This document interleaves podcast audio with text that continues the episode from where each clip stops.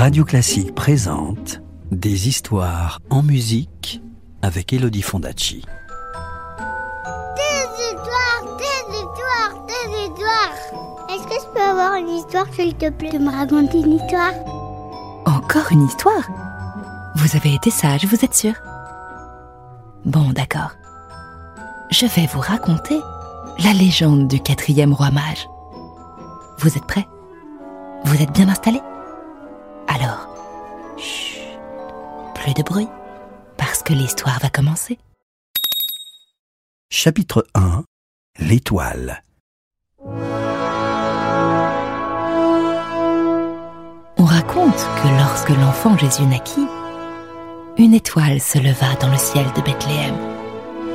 Une étoile à nul autre pareille.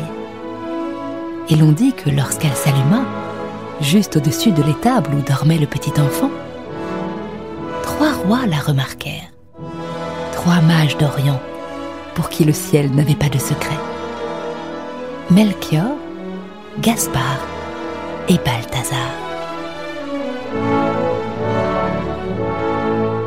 Quand ils virent ce signe, les trois rois mages n'hésitèrent pas un instant.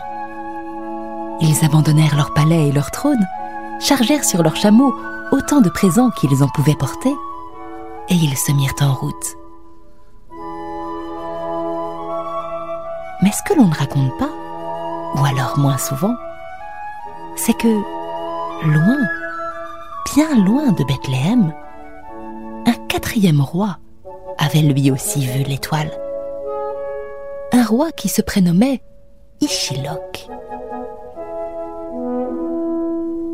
Ishilok avait la peau rouge, car c'était un Indien d'Amérique, et des rides au coin des yeux, car c'était un vieil homme qui, avançant en âge, avait aussi avancé en sagesse.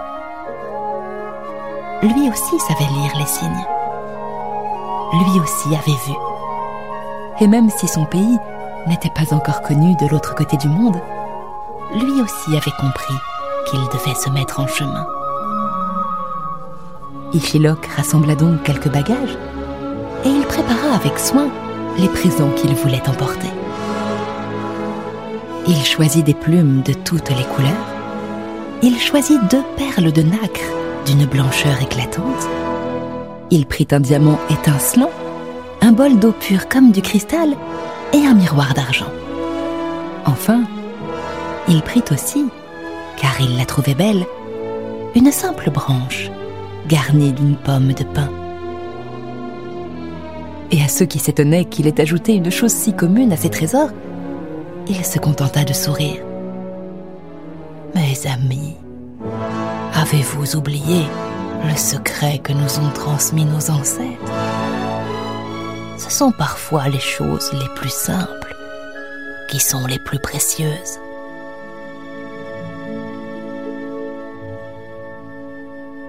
Ishilok fit ses adieux.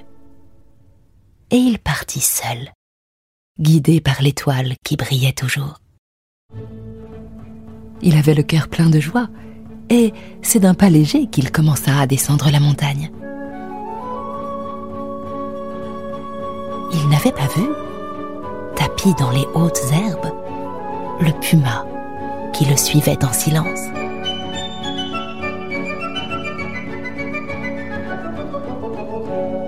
Quand Échilok fut assez loin du village pour que personne ne puisse lui venir en aide, le félin bondit sur lui, griffe dehors.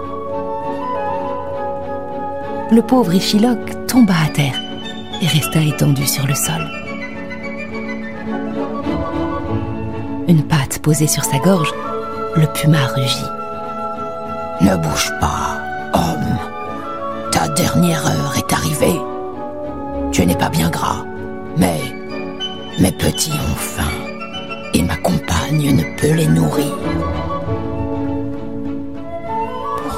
Compagne ne peut-elle les nourrir demanda Ichilok sans trembler.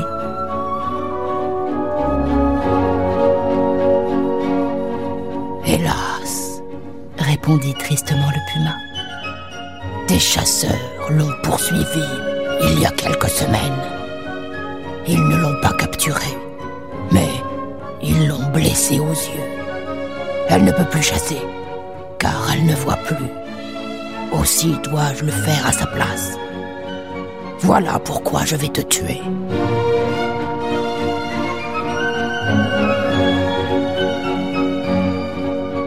Ne fais pas cela, dit tranquillement Ichilok.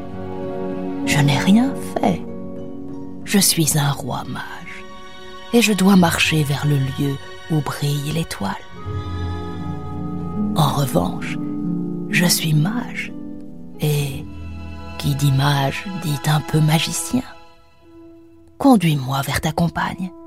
Je ferai de mon mieux pour l'aider. Le puma obéit et il guida Ichilok jusqu'à sa grotte. Sa compagne reposait là, trois petits pumas apeurés blottis contre son flanc. Ichilok s'accroupit auprès d'elle et effleura délicatement ses yeux crevés. Ses gestes étaient si doux que l'animal se laissa faire. Pauvre bête, dit le mage en hochant la tête. Comme ils sont cruels, ceux qui t'ont fait ça. J'ai ce qu'il faut pour te guérir. Le temps que je te soigne, l'enfant que je vais voir aura bien grandi. Mais qu'importe, je ne peux pas te laisser comme ça.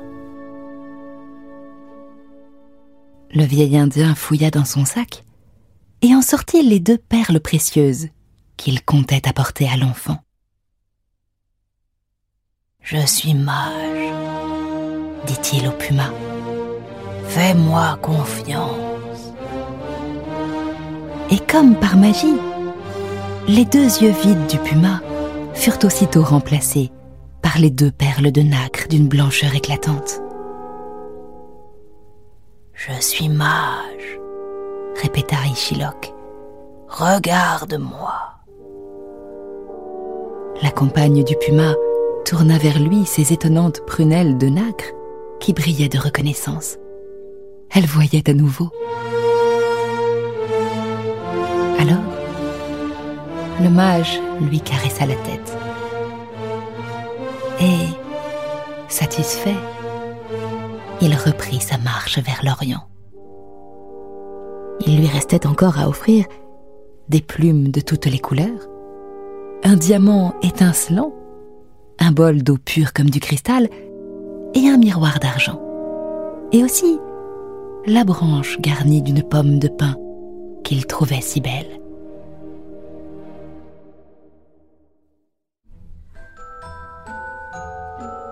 Veux connaître la suite de l'histoire Je te la raconterai plus tard, c'est promis. À bientôt. C'était La légende du quatrième roi mage, un conte mexicain raconté par Elodie Fondacci sur l'Arlésienne de Georges Bizet.